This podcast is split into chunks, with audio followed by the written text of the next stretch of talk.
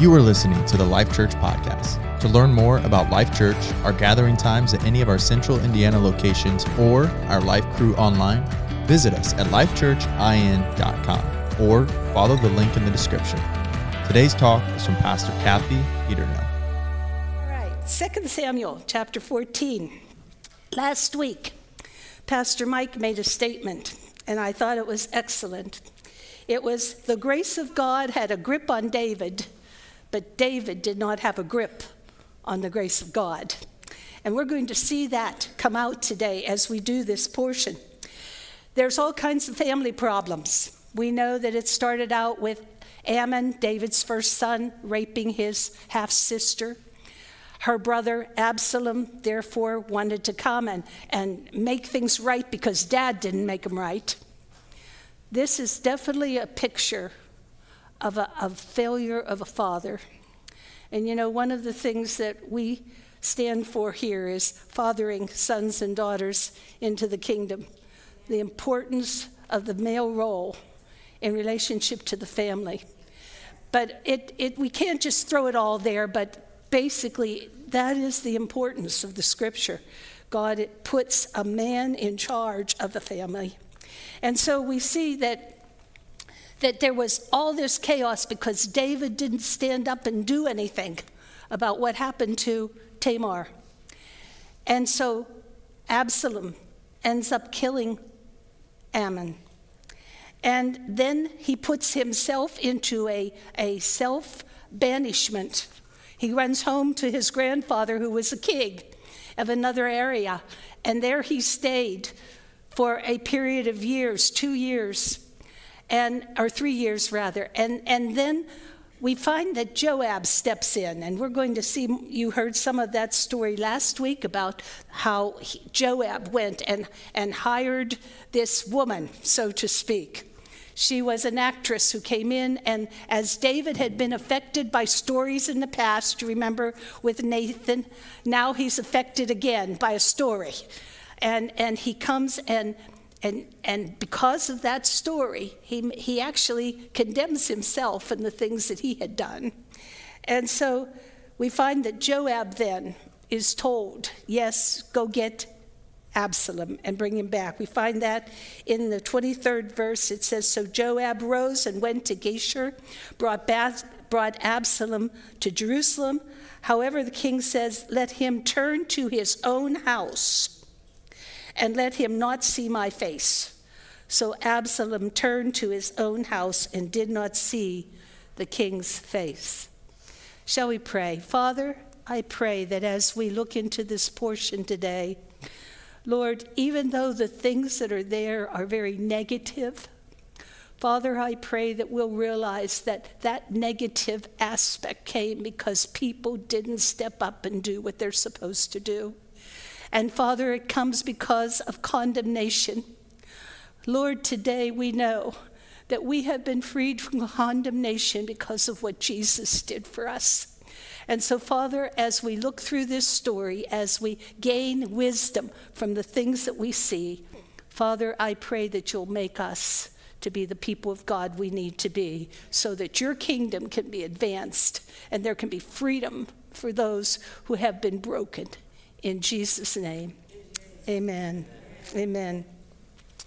David's stipulation you can come back, but I don't want to see your face. Well, that seems, I don't know, maybe he felt because he had been tolerant in the past, this maybe was something that made him seem to have a little bit more strength. Maybe he was trying to make those folks who, who were condemning him feel a little bit more that he's justified, he's, he's doing the right thing, he's keeping his son at an arm's distance, he's not just overlooking what had been done. Maybe that could be part of the thought there as to why David did what he did. Maybe it was the factor that David wanted to give Absalom a period of time to think on what he's done. You know, maybe he couldn't send him to his room, but he could say, stay in your house, stay in your portion of, of, of real estate. Almost like Well, like a house confinement, not necessarily that drastic, but similar because he was made to go to his own house. And so he didn't have the freedom just to go out and do whatever he wanted to do. Maybe he thought, if I do that, maybe he'll think about what he's done. And he'll, he'll get a change of heart, like we send our kids to their room or we make them stay somewhere. Think on those things. but we see that, that it just it just did no good because of the failures of David. He either was too harsh or not harsh enough. He didn't do what he should have done to deal with the issue. Why did Joab want Absalom back? What was the purpose for that? Well, I think Joab was really seeing that, that this young man now was actually the next in line as far as men's opinion to take the throne. And I think Joab knew it's best to keep your enemy close than it is to keep him at a distance. And I think that he thought if I could get them back together, maybe there can be some kind of reconciliation and it'll be good for the whole country.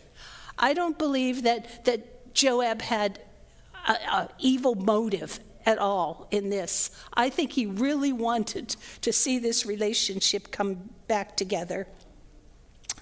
Now let's look at verse 25. It says, Now all Israel, in all Israel, there was no one as handsome as Absalom, so highly praised. From the sole of his foot to the crown of his head, there was no defect in him. And when he cut his hair, the hair of his head, and he did it at the end of every year when he cut it, for it was heavy on him. He weighed the hair of his head to 200 shekels by the king's weight. Absalom was not esteemed because of his great character. He was esteemed because he was good looking. He was good looking. There was not a flaw in this man. And you know, when someone looks for a leader, don't they love to see somebody tall, dark, and handsome? someone who's going to be able to, to just sweep them off their feet, someone they can put out there, look how good they look. Well, he looked good, but his heart was not good. And you know, it's amazing today how people will follow someone regardless of what they are as a person, because of their appearance. Dan and I were watching a movie the other night, and Dan says, You know, I can hardly stand to watch that movie because I know the character of the people that are in it, and it's contrary to what they are. There's a lot of that, isn't there? So Absalom was, was he had this head of hair. I mean, when you think about it, he cut it once a year. When he cut it, he waited. Who's going to weigh their hair? You know? Apparently, there must have been a lot of pride. Look who I am. Look how handsome I am. Look at me. And he weighs his hair. And it's actually about five pounds of hair when they go to cut them. Some of you guys probably like to have some of that hair, right? There you go. Right. so his wickedness was ignored because of his appearance. He was proud of it. You know, when you consider the first king that Israel had, what did they say about him? He stood head and shoulders above everybody else. They were caught up in his appearance. What was true about David? He was short, he was smaller, right? That's okay, isn't it, Mike? He and God said, Don't look upon the outward appearance, look upon the heart. Because the heart is what matters. And it goes on to tell us in verse 27 so Absalom Uh, to Absalom was born three sons and one daughter, whose name was Tamar. She was the, the, a woman of beautiful appearance. Now, what, what does he name his daughter? Tamar, after his sister that was raped. Apparently, there was something about this affection that he had toward his sister that he wanted to honor her by naming his daughter after her. There's something about what you name your child.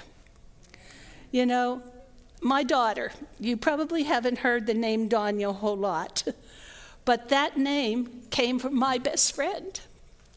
And when I saw that baby, I knew there wasn't anyone I wanted to name my daughter after more than I wanted to name her after my friend Danya. There was a, there's a love, there's a respect, there's a wanting to have honor placed upon that person. And that's what we find with Absalom. He wanted to put honor on this sister that had been defiled. But it also made him recognize that he was not going to forget what happened to her. Every time he would see that little girl and mention her name, it would be a remembrance. So we see that Absalom never really allowed forgiveness in any way to come into his heart. And what happens when that happens? We kill ourselves, don't we? We destroy ourselves. And it goes on to tell us here that, that uh, he had three sons. Well, if you go into the 2 Samuel chapter 18 and verse 18, there's almost like a contradiction here because it says, Now Absalom in his lifetime had taken and reared up for himself a pillar which was in the king's dale. For he said, I have no son to keep my name in remembrance. And he called the pillar after his own name. And, he, and it, call, it was called unto this day Absalom's place. Apparently, Absalom faced the loss of these three sons. So all he really had was this daughter. And he wanted to make sure his name would not be forgotten because it was a son that would carry on the name. You know, he apparently he didn't follow in his father's footsteps to take more than one wife. We don't see that there were any other children born to him. We don't know how soon all this happened, but all three sons apparently died in an early age.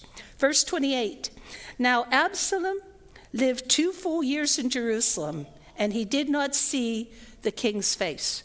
Three years in, in Gershom, Gershom, Ger, come on, Gershom, sorry. And then two years now in Jerusalem. Five years he hasn't seen his father's face. What would that feel like? What would that feel like? Can you imagine maybe he saw his father from a distance? Maybe he saw him even walking on the roof of the palace. We don't know. But can you imagine having you being the really the number one son now? And he won't even see your face. He won't have anything to do with you. Can you imagine the, the hurt and the anger? And looking at this, and, and, and this is just unfair and unrighteous because he felt what he did was righteous.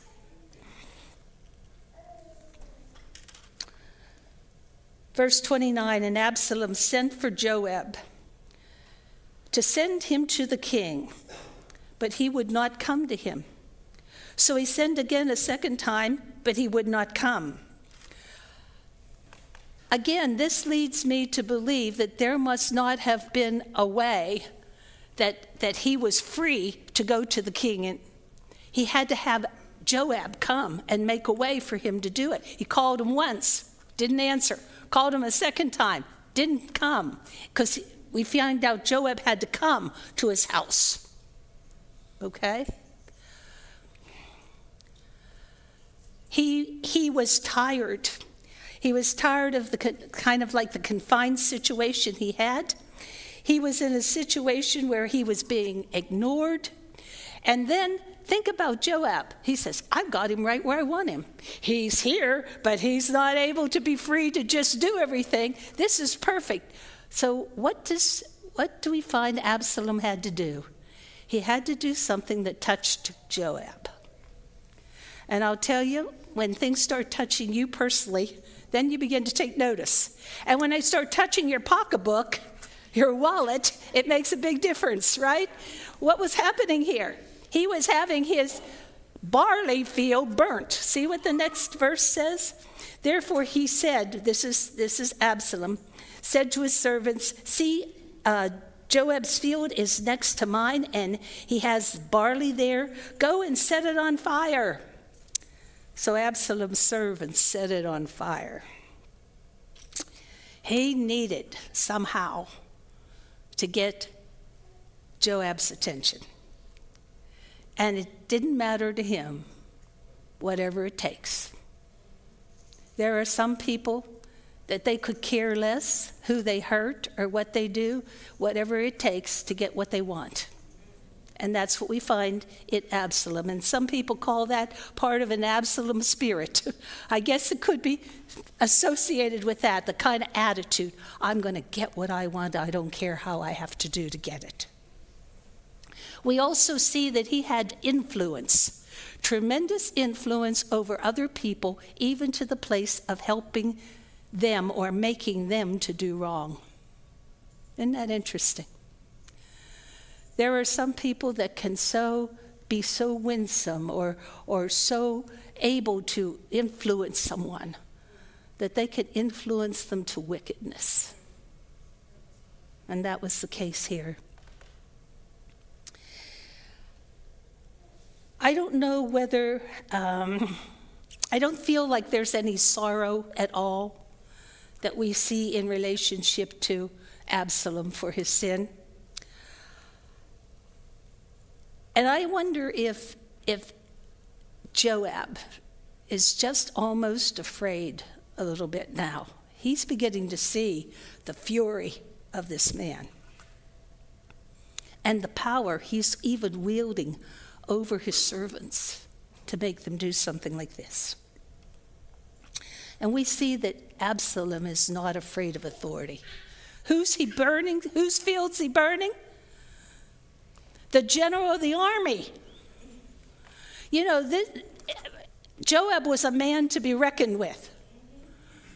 And he's so out there that he doesn't even seem to be concerned about the kind of authority that, that Joab has. He's there to show him he's got some spunk in what he's doing, too. So, both men you wouldn't want to mess with. Verse 31 And Joab rose, and he came to Absalom at his house and said to him, Why have your servants set my field on fire? And Absalom, Absalom answered Joab, Behold, I send for you, saying, Come here, that I might send you to the king to say, Why have I come from Geshur? Uh, is, it would have been better for me to stay there. Now, therefore, let me see the king's face, and if there is iniquity in me, let me put it, let him put me to death. I think Joab was a good politician. I think that Joab um, really wanted to, to, to be in a situation that he wanted to have some favor, so to speak, with Absalom, because he was seeing that there was favor coming to him. And so he was, he was kind of positioning himself in a way because there might be a future associated with this young man as well. Joab was um, almost a little bit afraid to cross his will. Just, just, just wait and see what might happen here. Verse 32 said that, that he said, I have I've pulled you here because you've got to go and talk to the king so that I can say to him, Why have you brought me back? I, it was better for me to stay with my grandfather. There's no purpose for me being here. Let me see the king's face, he says. And if, and I love this portion, and if there is iniquity in me, let him put me to death. What does that tell us about Absalom's attitude? He still feels he's right. He feels he's justified in the, what he's done. He stood up for his sister. He made things right when David didn't make things right. He's haughty. He's self confident. And that's not the way a son should ever approach a father. The moment you see haughtiness and this self confidence, this attitude, I'm right, as a parent, you better know you got to put that down.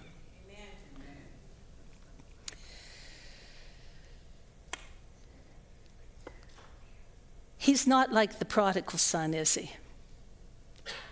What was the attitude of the prodigal son? In Luke 15, 17 through 19, it says, I will go home to my father, and I will say, I've sinned against heaven and against you. I am no longer worthy to be called your son. Please let me be as one of your hired servants.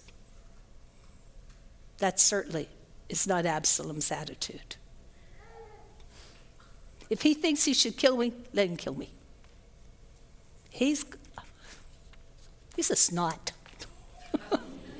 you know? Do you, ever, do you ever just want to take someone like that and shake them?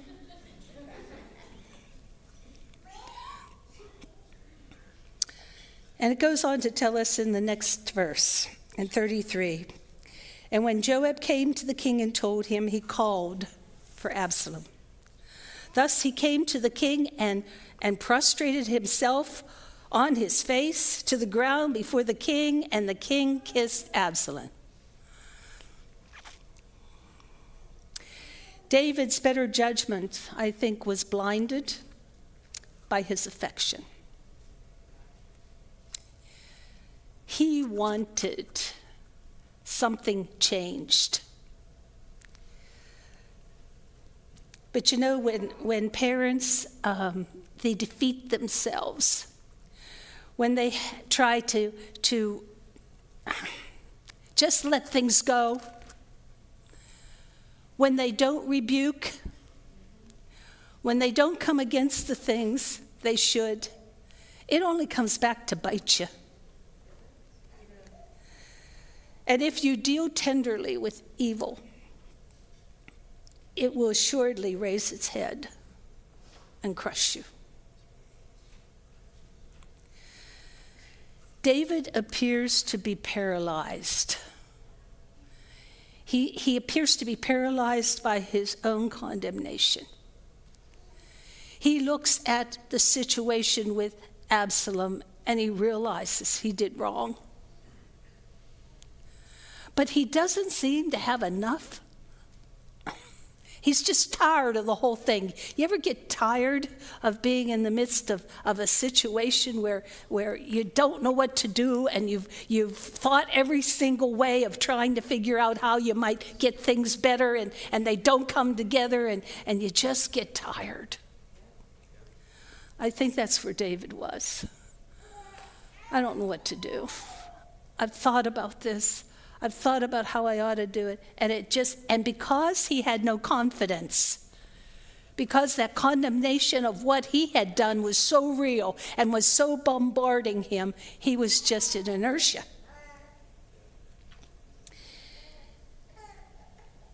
Pastor Mike made another comment last week that I thought was excellent. He said, Our sins take the breath and the authority out of our worship.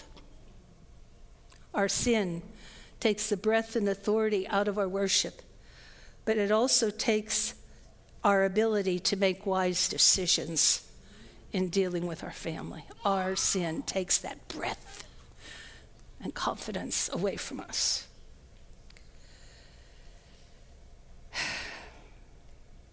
David kissed him. He offered Absalom forgiveness without repentance. Isn't that it? he came in, Absalom throws himself down on the ground. There's no words. There's no words of sorrow. But what looks like to David, because this would be easy, he seems to be repentant. And so David just goes and kisses him.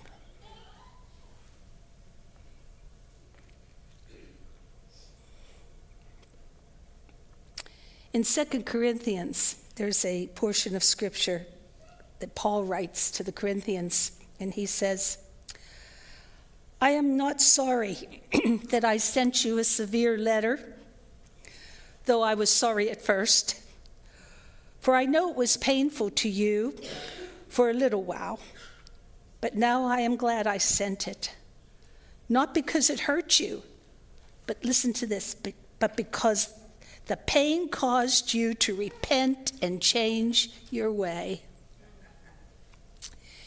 It was the kind of sorrow, he goes on to say, that God wants his people to have, so that you're not harmed by us in any way.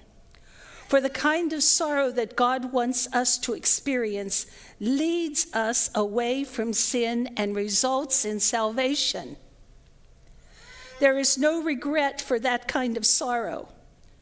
But worldly sorrow, which is what we see in relationship to Absalom, which lacks repentance, results in spiritual death.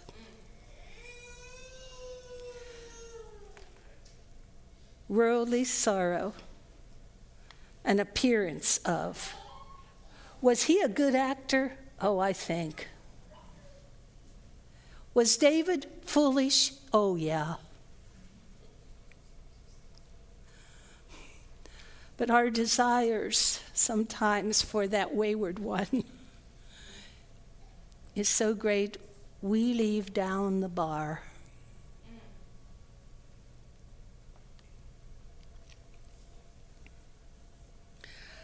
I looked at this and I thought, where did all this go wrong?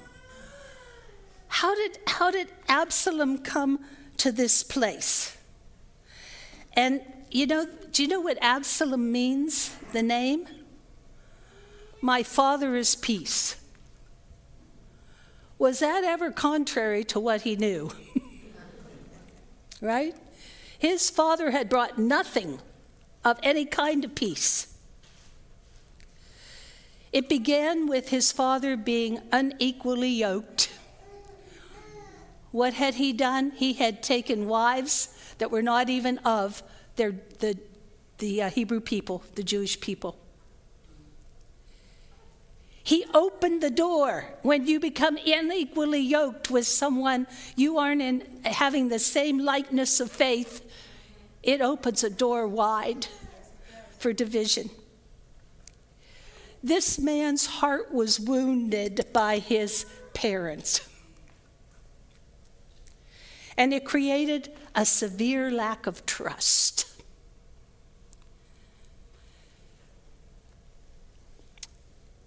David had become a poor example, and as a result, remember we talked about what one pers- person does, you know, in, in seemingly a little thing, our children will take to an excess. And that's true of our, our our people in church too. Whatever we do, they will take it to an excess, one step further. People are watching us all the time. It produced a pride problem in Absalom. He felt justified. He was on a crusade against what he thought was unrighteousness and injustice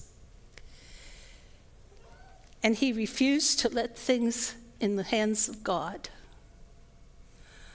That's probably when we're the biggest fool. Is when we think what we do is going to change everything around. We better have the mind of God as to what is what he wants us to do in those situations. His authority Authority, in a sense, meant nothing to Absalom. He could have cared less who he was coming against. And, folks, when we lose our place of authority because of our failures, that's one of the worst things that can happen in our family, in our church, in our workplace. When our failures cause people to lack trust in us any longer, we lose that place of authority. We see that Absalom could manipulate. He had a winsome personality. Like I said, he could cause somebody to do wrong, and they felt okay about it. He was a great actor. And even that symbol of false humility, he thought could gain him acceptance, and it did. He was what we call um, amoral. He wasn't concerned about whether something was right or wrong. He was only concerned about getting the results he wanted. So it, it feels like the ends, it's all right to justify the means. He was a flawed father, failing in his ability to do the right thing because of his own condemnation. David might have been forgiven of his sin, and he was, right? God forgave him. His infant son became the sacrifice, so to speak, for his sin.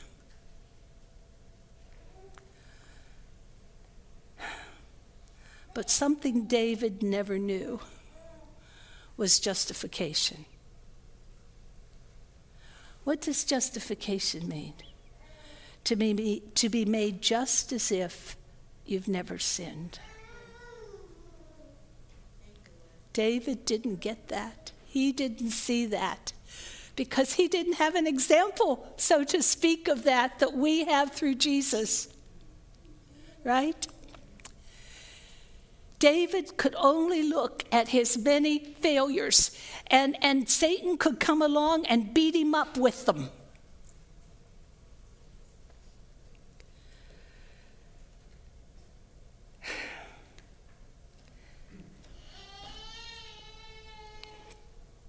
He was not able to come to the place of Romans chapter 8, verse 1. There is therefore now no condemnation to them that are in Christ Jesus or who are in right relationship with God.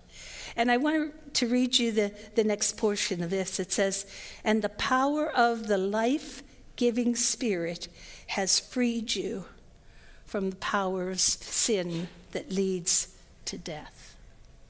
What's happened when we come to Christ? Every failure that we've ever had has been placed into the sea of God's forgetfulness to be remembered against us no more. I like to believe that, that God would have you and I plant a no fishing sign there. Don't go back to those things. Yes, you failed. Yes, I failed. But don't let the enemy beat us once we've come to Christ because we deliver him back to Jesus and say, Jesus paid the price. Jesus covered. He's taken his righteousness, he's put it in my bank account. I'm righteous. And therefore, those things that were there are under the blood. We are a new creature. And therefore, when the enemy comes with accusations, send him back to Jesus. And as people of God, as parents, as leaders, wherever we are being placed, we cannot allow the former failures to be stopping us from bringing people to the place where they need to see they need to repent. And not just, I'm sorry, but a change. And when we don't bring people to recognize that they need to change, there needs to be an about face, then we are robbing them. We're robbing them of the joys that this life can bring, and we're robbing them of salvation for eternity. We're guilty. So when we look at things and we say, Oh, I love this person so much, I don't want to hurt them, we hurt them more. God wants us to take our place of authority that's given to us in relationship to the realm that we live under and stand up.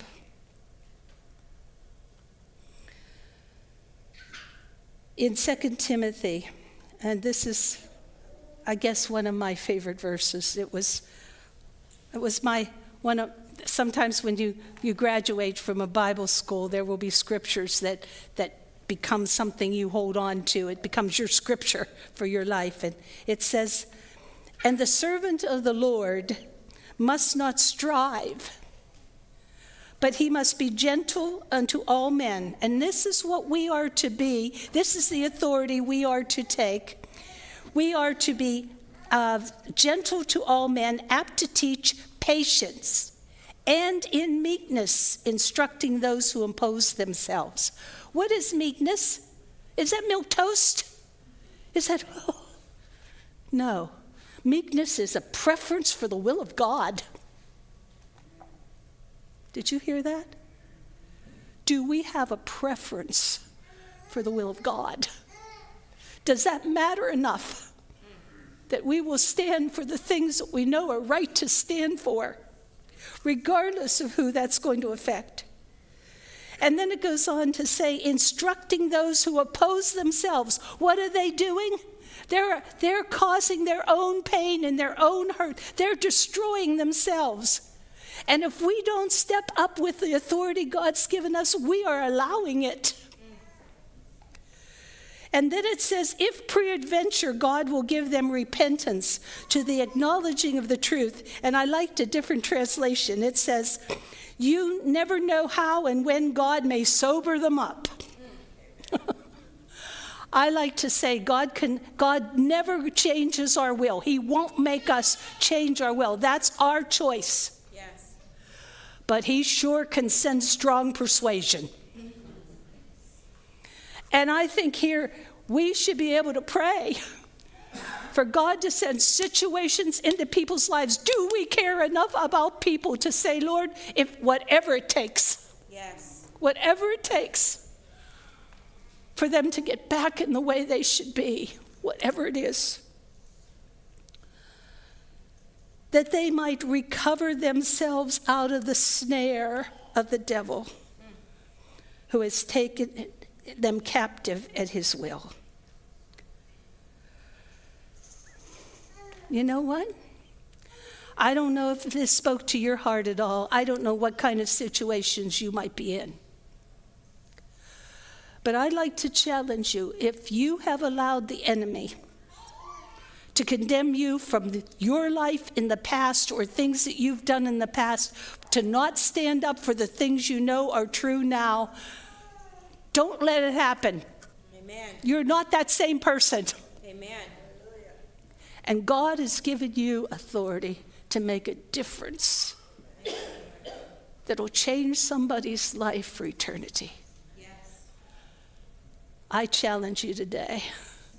If you feel like you're in that kind of place and you're just not sure that you've been able to fight that condemnation, then come today and let the Lord give you what you need to be to see someone that you love much advanced in the kingdom of God.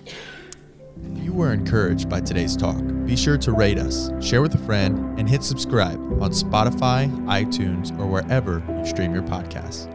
Our mission is simple come to life, connect to grow, find your purpose, make a difference. Thanks for listening to the Life Church Podcast.